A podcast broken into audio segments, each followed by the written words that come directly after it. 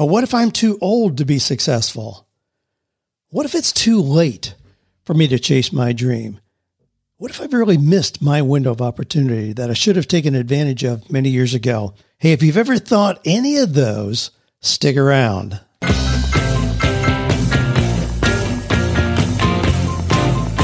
Do you love your work? Do you think it's possible? Well, you're about to find out. It's time for 48 Days to the Work You Love with Dan Miller on the 48 Days Online Radio Show. Whether you need a professional tune-up or a work overhaul, this is the program for you. Now, here's your host, Dan Miller. Well, we hear from a lot of people every day about the idea that maybe they missed their opportunity, should have done something when they were younger. Well, if you've ever thought that, I'm going to give you a formula for separating yourself from someone who only dreams about success to being someone who actually does it. And I'm also going to give you a framework for your stage of life. Yes, we go through stages. Yes, there are different things we want to accomplish in those stages. But I'm going to give you some guidelines for what you should be doing right now, based on your age. Hey, we'll have some fun with that. You can jump around a little bit, but I think that'll help you move forward. Well, some of the questions, and I really want to spend some time on this. So as I move into this new year, I'm getting more sense from you all, the listeners, that you appreciate it when we have a clear theme. Now, I'm still going to introduce questions all along. Certainly, you know, if you got a question, you know, you can shoot that in. If you go to 48days.com/askdan, you can submit it there. And thank you. Lots of you are doing that. Appreciate your input. If I do use your question on the area here, I'll send you a brand new autographed copy of 48 Days to the Work You Love, the new 20th anniversary edition.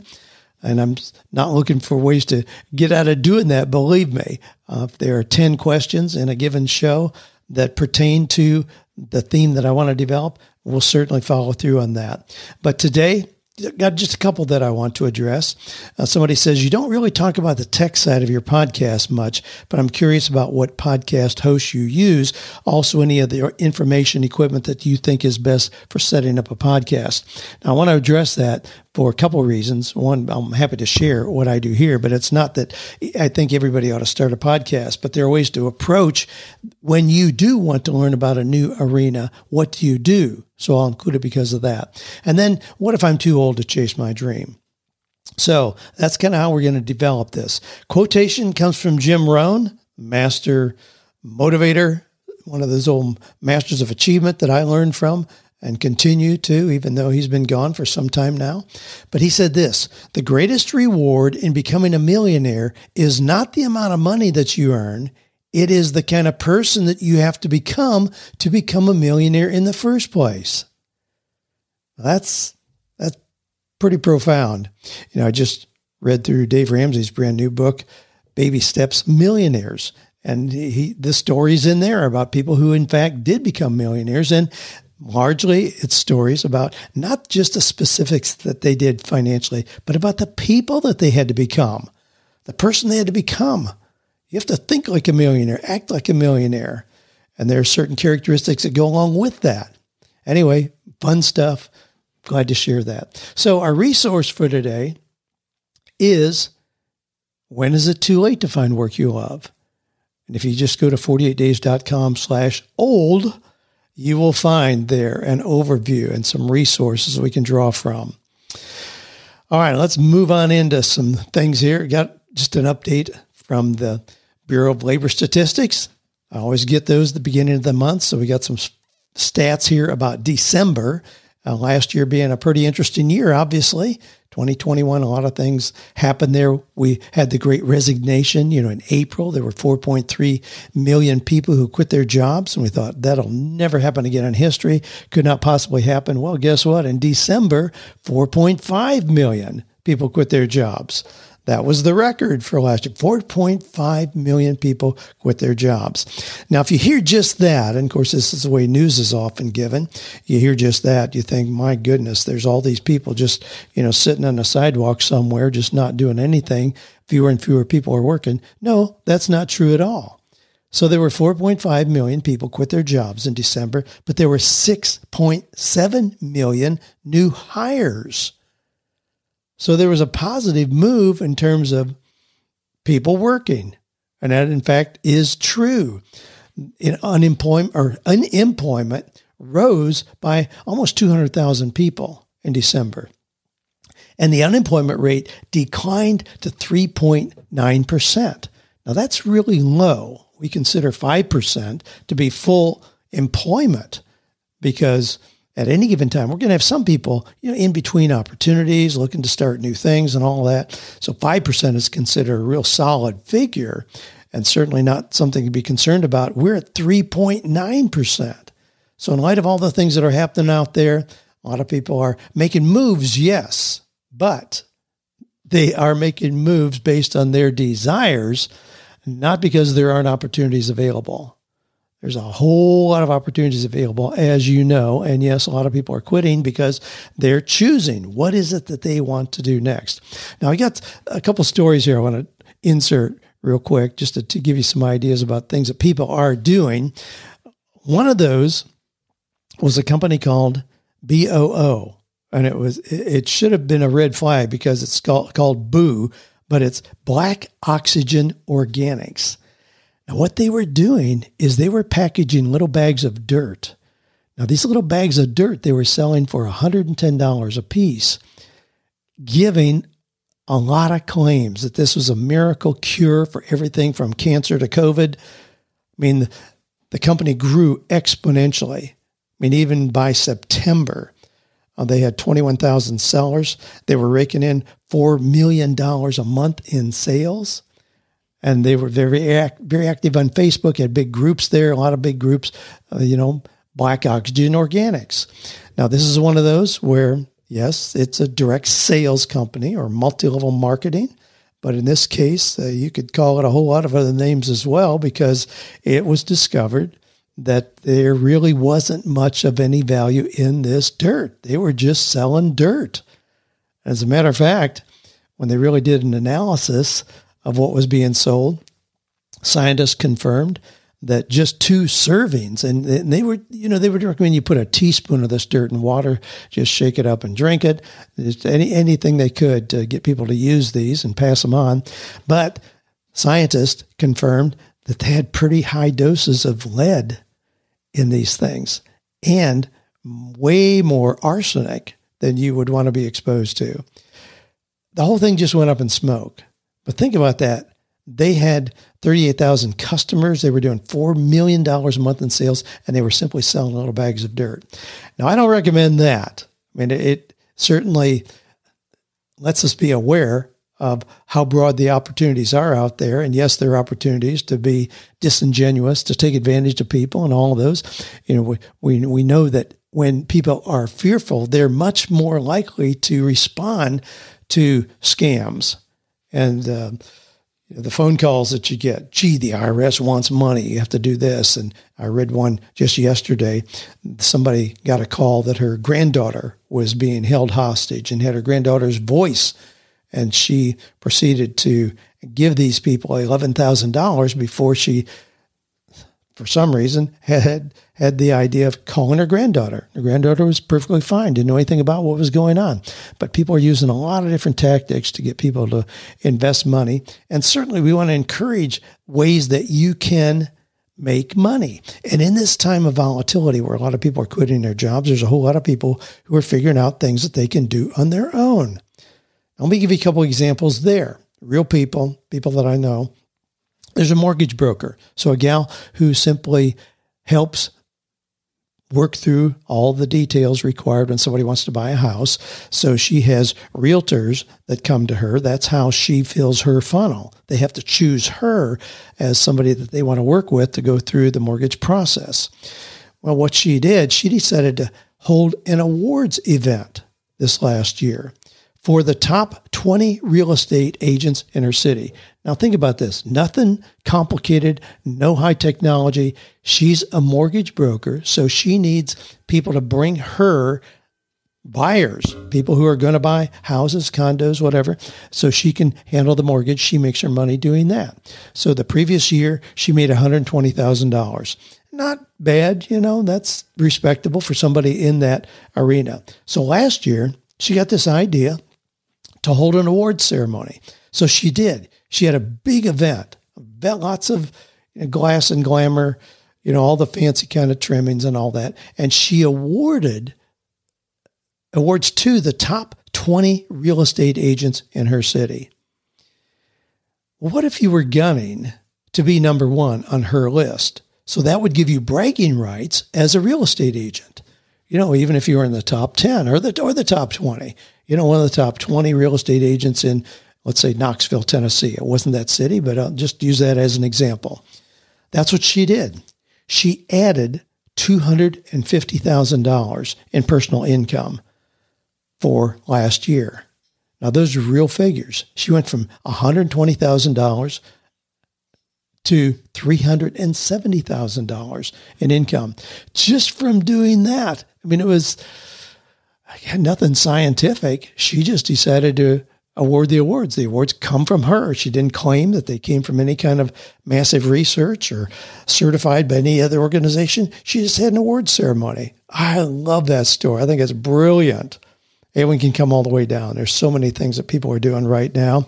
We have a guy I've mentioned that I put a little note out in the community that I wanted a yard beauty manager.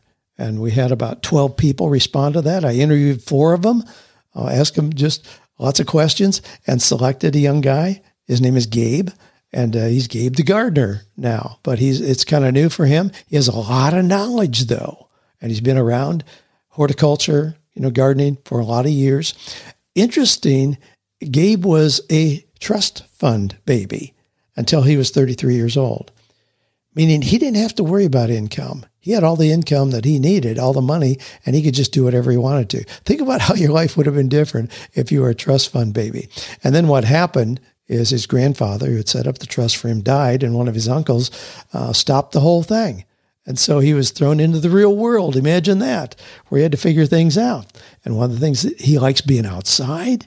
You know, he likes seeing things grow. I mean, he's really knowledgeable and he's very, very good. He was the one I selected. So he started working here at our house, or he removed. I mean, our house had some of the original landscaping, so it was kind of old and scraggly, and I wanted to replace it. So Joanna and I gave this guy quite a bit of liberty to just do what he wanted. And so he kind of designed our place and did this really beautiful landscaping, meaning we didn't have bulldozers. He's just a guy in his in an old Volvo right now, as a matter of fact, but digging in the dirt and allowed him to bring in the plants that he thought would enhance the look of the front of our house. Well, here's what happened. Now he, instead of just being somebody who mows the grass, you know, who makes $18 an hour, which is about what they're going to make here. No, Gabe's rate is $35 an hour, which I consider to be reasonable based on what he claimed that he could do. And that's proven to be true. So he started working in our place. Here's the thing. In 3 months now, he's never left our cul-de-sac because the neighbors saw what he was doing here, walked over and talked to him, said, hey, I'd like to have you do work at my house. And he's right here. We have 7 houses here in our little cul-de-sac. And in 3 months now, he's never left here because there's so much work that's just exploded here. Now, that's an idea of somebody who finds a real skill, that beautiful blend that we look for. Combine your talent, your passion, and have an economic model that goes with it. That's all he did. Again, not complicated. He doesn't have a lot of equipment, but he also doesn't have a lot of overhead. It's just a skill that he knew he had. He responded to my Facebook ad that I put out. I selected him based on real knowledge that he seemed to have. And now he's got this thriving little business.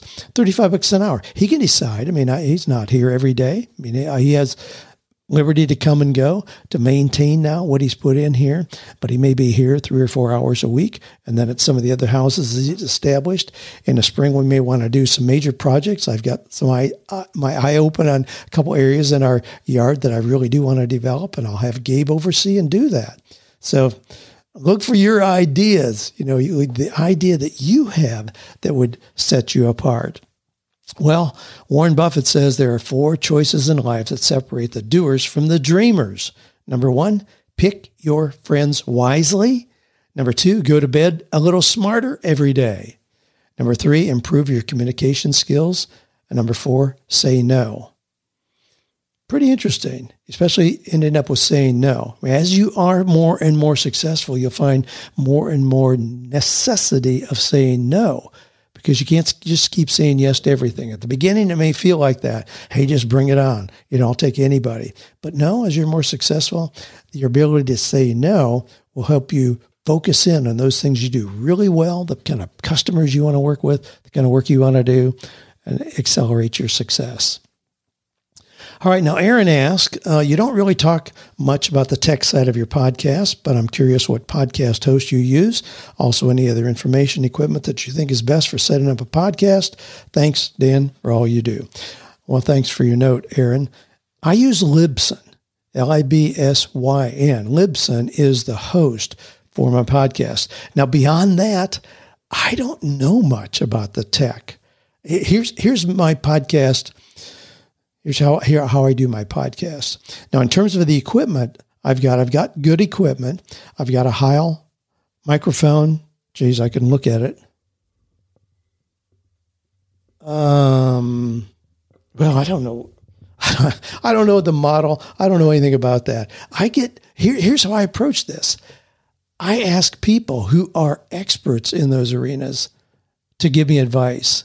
And so when I started my podcast, of course, that's been years ago, I had Cliff Ravenscraft. You don't remember Cliff's name? I mean, I had been doing it for a little while. I had a little lapel mic. I had a $19 Radio Shack lapel mic and just the free program Audacity that I was using for my podcast. But I had a young kid who was doing the technology in the back end to upload it onto, you know, the places that we can now get it, like Apple and Spotify and others like that. He was doing that. I don't know how to do that. I've never known how to do that.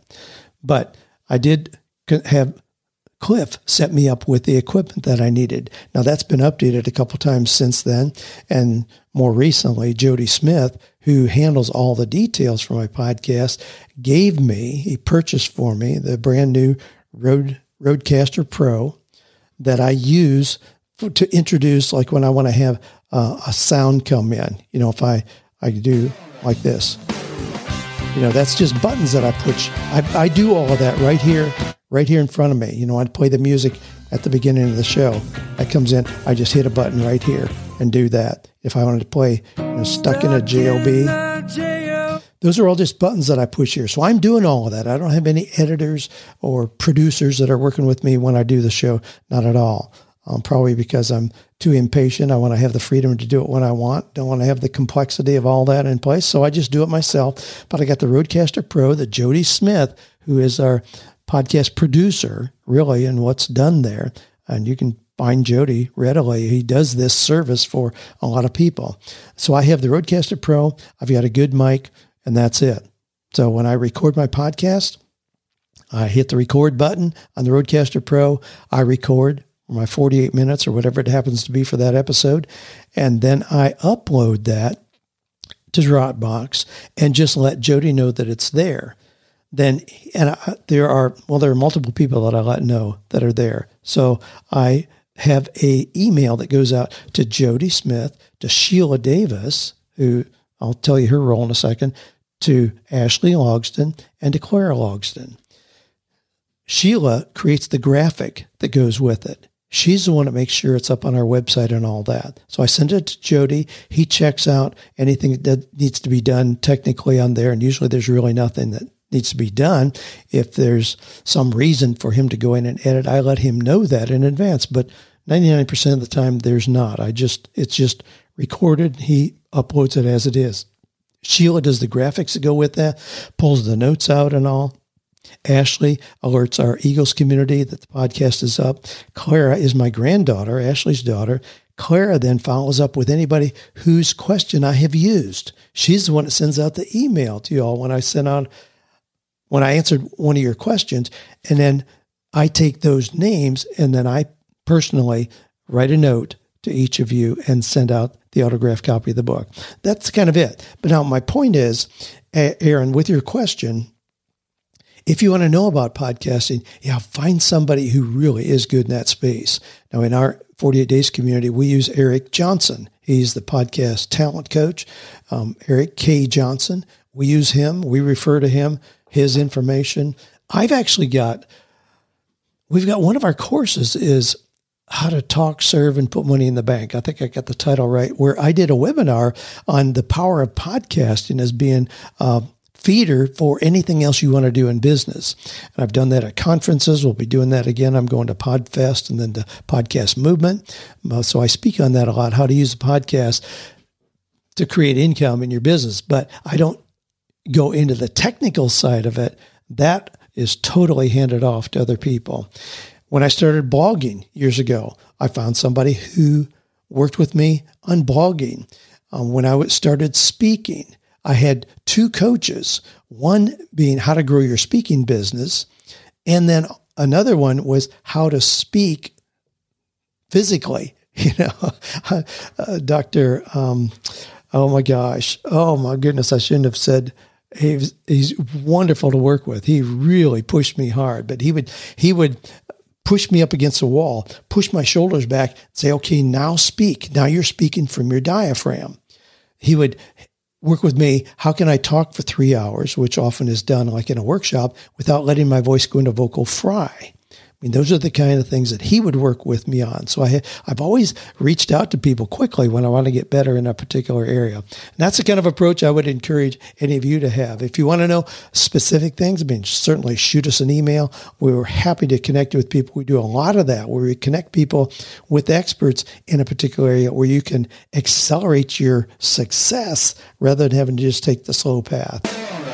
Well, speaking of that little button that I pushed, I just pushed one there. That's kind of an interim that I usually use just to remind you that these are real questions that I'm responding to. I love getting the feedback from you all. You've given us so much feedback with the survey we did recently and then the ongoing questions here and suggestions for upcoming shows. I get a lot of that as well. But if you go to 48days.com/askdan, you'll see the form where you can submit your question. Again, that's 48days.com/askdan. And if I use your question here, I'll be happy to send you an autographed copy of 48 Days to the Work You Love, or another resource if you already have that and want something else. All right, now I want to move into this area. This is prompted really from Todd. Todd's a regular longtime listener. There's a lot of ideas out of Minnesota, and he shared with me a study about the most productive ages in human life. Now, the study showed, and I don't know where this came from. Well, this is in the New England Journal of Science, apparently. So the study showed that the most productive age in human life is between 60 and 70 years of age. Now, I don't want this to be discouraging to any of you. For some of you listening, obviously that's encouraging, but for some, you know, if you're 22 years old or 18, which a lot of you are, you may think, geez, do I have to wait? No, not at all. That's not the way it works at all. But as we see how real success unfolds, that often is the case. As the study says, the second most productive stage of the human being is from 70 to 80 years of age. Third most productive is 50 to 60. The average age of Nobel Prize winners is 62 years old. You don't get a Nobel Prize when you're 23. The average age of presidents of prominent companies in the world is 63 years old. This is interesting. I didn't realize this. The average age of the pastors of the 100 largest churches in the U.S. is 71. The average age of popes, 76. Well, on and on. So you ought to be encouraged by this, because success often builds slowly over a long period of time. Now, we hear people, you know, the Mark Zuckerbergs of the world, who is offered $1 billion for his company when he's 26 years old. I mean, that's pretty unusual. That's why we hear about it. It's very, very unusual. But now here's the kind of emails that we get week after week. This was from a 51-year-old businessman who said, I feel like I've lived my whole life by accident. This was a 56-year-old who had a PhD in theology, but he was currently driving a bus. And he says, Dan, I feel like I've been given 6 seconds to sing and I'm singing the wrong song. We often hear that phrase, you're given 6 seconds to sing. This is from a 53-year-old businessman. I feel like my life is a movie that's almost over, and I haven't even bought the popcorn yet. I love the way that people are so creative. It created imagery for where they feel they are in life. Here's another one. 39-year-old automotive engineer who said, I'm a butterfly caught in a spider's web with my life slowly being sucked out of me. Here, I remember this so vividly. Young guy, 27-year-old computer specialist, sitting in one of our live events. He said, I'm a box of parts and nothing fits together. Wow. I've been working on some puzzles recently, and it's so thrilling, you know, when the pieces come together and you get all the way down to that last one. It would be so frustrating to have a box of pieces where nothing fit together. It'd be really frustrating. Here's a 55-year-old dentist who said, Dan, I'm failing in my practice, and it knocked the wind out of my sails. I'm still waiting for a breeze to bring me in. 32-year-old and the family business says, the merry-go-round of my professional life has left me no farther than a few steps from where I got on, and now with a weak stomach. Wow, those are just real phrases from people. So let me do just a kind of a quick review here of some people that you may have heard of, some maybe not, but that are notable in their success and when it came. Harry Bernstein spent a long time writing, wrote a whole lot of things. And then he wrote The Invisible Wall, a love story that broke barriers. That was an amazing success. You know how old he was when he wrote that? 96. 96. It was a memoir. He was writing about his life at that point. Anna Mary Robertson Moses, better known as Grandma Moses, began her prolific painting career at 78 years old. In 2006, one of her paintings sold for $1.2 million. Now, I've written about her in other places, but Grandma Moses, when she was a little girl, she would draw things and people would comment, ooh, oh, that's nice, but you have to figure out something you're going to do to make a living, you know, like being a secretary, which is what she did. She was a secretary, and she eked out a living. When she was 78 years old, her husband died, and she thought, what do I want to do? You know, what would I really enjoy doing in my few remaining years? She remembered how much she enjoyed painting. Her first painting sold for more money than she had earned in her entire working career. I mean, it just breaks my heart when I think about that still, to have a God-given gift just pushed under the carpet because other people said, well, that's not practical or realistic. Yeah, if that's your talent, let's figure out a creative way to put legs on it, not just shove it under the carpet. Nah, you can't make money doing that. Of course, Colonel Harlan Sanders, we all heard that story. He was 62 years old when he first franchised Kentucky Fried Chicken. 12 years later, he sold his share of the business for $2 million. Laura Ingalls Wilder. I mean, she spent her life writing stories, using her educated daughter, Rose, as an editor. She published the first in the Little House series. Little House, you know, that went on all kinds of things. I mean, we know that story well.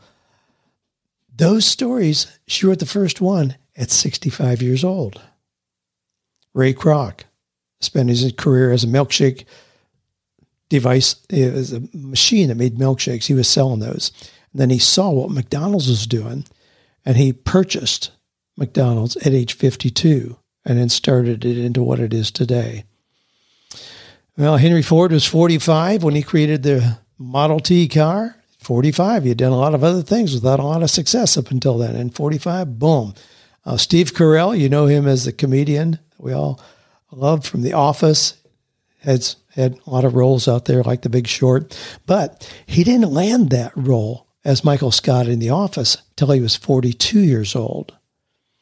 Julia Child worked in advertising before writing her first cookbook at age 50, which launched her career as a celebrity. And Arianna Huffington, she started the Huffington Post at age 55.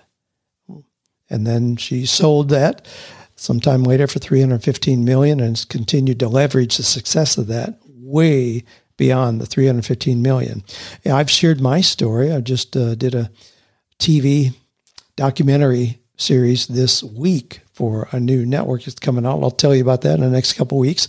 But in that, kind of walk through some of my backstory again, and the fact that I got myself back to a zero net worth, you know, absolutely zero net worth at age 53. That was a turning point for me. And it was since then that I've done pretty much everything that people know about me now, the 48 days and all the things that we've developed as ancillary products around that core message. I was age 53 when that all started. And of course, Betty White just recently passed away, one of the most award-winning comedic actresses in history. And the thing that really launched her was becoming part of that cast of the Mary Tyler Moore Show. That happened when she was 51. Now, again, I say that, I share those not to discourage those of you who are in your 20s or 30s or 40s, but give you hope and inspiration that success can come later than you expect it. Certainly, we want to give you all the tools to be successful. I mean, I want my grandkids who are 14 years old to be doing things that are just rock star success. But we're also very patient in recognizing that they'll probably experiment with multiple things before they find the one thing that really drives them, the thing they're most passionate about, and the thing that's most profitable for them. So as a result of this, though, and working with people over years now in where they are, I've been developing my view on the stages of life. So here's kind of where I am at this point. And I'll put this in the show notes. We'll have Sheila add this to the show notes. And it's certainly not written in concrete. This is just me, but I'm getting my head around kind of a framing of what happens in these stages of life. So identify where you are and see if it fits. The 20s I call learning. I've got a phrase that describes each decade. So this is the decade where you try lots of things to see which ones motivate you. This is often called the critical decade, in which we establish spending, saving patterns. We make relational and educational decisions that are going to directly affect us for the rest of our lives. I mean, in the 20s is often where, you know, people establish spending, saving, career direction, marriage. I mean, there's a whole lot of things that happen often in the 20s. So, but it's a learning decade. And then the 30s I call experimenting. This is a decade where you sort out your interests to eliminate the ones that don't fit who you are. The 40s are mastering. The decade where you focus on those things you've kept after your experimenting process and developing your skills, becoming an expert in something. And then the 50s I call reaping. This is a period where you start to reap the rewards of the decisions you've made in the previous decades, and you create systems to reach your highest earning potential. The 60s are guiding. This is a decade where you mentor others with the wisdom you've gained in prior years and leverage your major life message. The 70s, leaving a legacy. This is a decade where you put things in place to live on when you're no longer here. And then the 80s, I've got maximizing your zone of genius. This is a decade where you spend 75% of your time doing the one thing you do best. So you can review those in the notes. Just go to 48days.com. Look at the podcast. Here you can see the notes for this episode and identify where are you, how are you moving along in that pattern. And obviously there, you know, I've got up to the 80s. I assume that I'll add to that as we see people living longer and longer. What about the 90s? What about when you hit 100? My grandson just went to Texas recently for the 100th birthday party for his grandma on the other side. And no, it's great. It was his great grandma. Yeah, his great grandma. But 100, we're seeing more and more birthday parties for those who hit 100. So I'll have to add to my list of stages here. But again, we've got 20s are learning, 30s experimenting, 40s are mastering, 50s are reaping, 60s are guiding, 70s leaving a legacy, 80s maximizing your zone of genius. Now here's just kind of a short little parable put in your mind as we wrap things up here today. If you plant corn, it will mature in 180 days. If you plant bamboo, it'll mature in 5 years. If you plant walnut trees, they will mature in 40 years. Now, let me go over that again. I'm going to give you a recommendation. If you plant corn, it'll mature in 180 days. Now, think about the way that a lot of people approach business, success, desires. I mean, when do we want it? We want it now. I mean, we don't want to talk about what's going to happen 2 decades from now. We want to talk about what am I going to see the end of January this year based on what I'm doing right now. So if you don't plant corn, it'll mature in 180 days. That's 6 months. If you plant bamboo, it'll mature in 5 years. If you plant walnut trees, they will mature in 40 years. Here's my recommendation. Be doing all three at every stage of life. Be doing things that are going to give you a really quick return. But then be doing things that you're going to see the results 3 to 5 years from now. And also be doing things that you're going to see a payoff maybe 20 or 30 years from now. You can very realistically do that, but that's where it gets to be really fun, where you are doing all of those. Now, I've got a whole lot more I could share on that, but we'll save that for another day. So with that, we're going to wrap it up here. I'm going to punch one more button again. We're going to play our iconic song, gifted to us by a young couple, 48 days. Stuck in a J-O-B, so we'll be playing that here as I kind of wrap up. Now, as you know, you can send your questions in. If you just go to 48days.com/askdan, you'll see the pop-up there. It'll give you all the form where you can put in your question, your success story, suggestion for an upcoming show, whatever you want there. Certainly happy to have those. Feel honored to have those come in week after week. So thanks for listening. Thanks for sending in your questions. Thanks for being open to growing, for being a powerful force, for making the world a better place, and for believing without a shadow of a doubt that we can find or create work that is meaningful, purposeful, and profitable.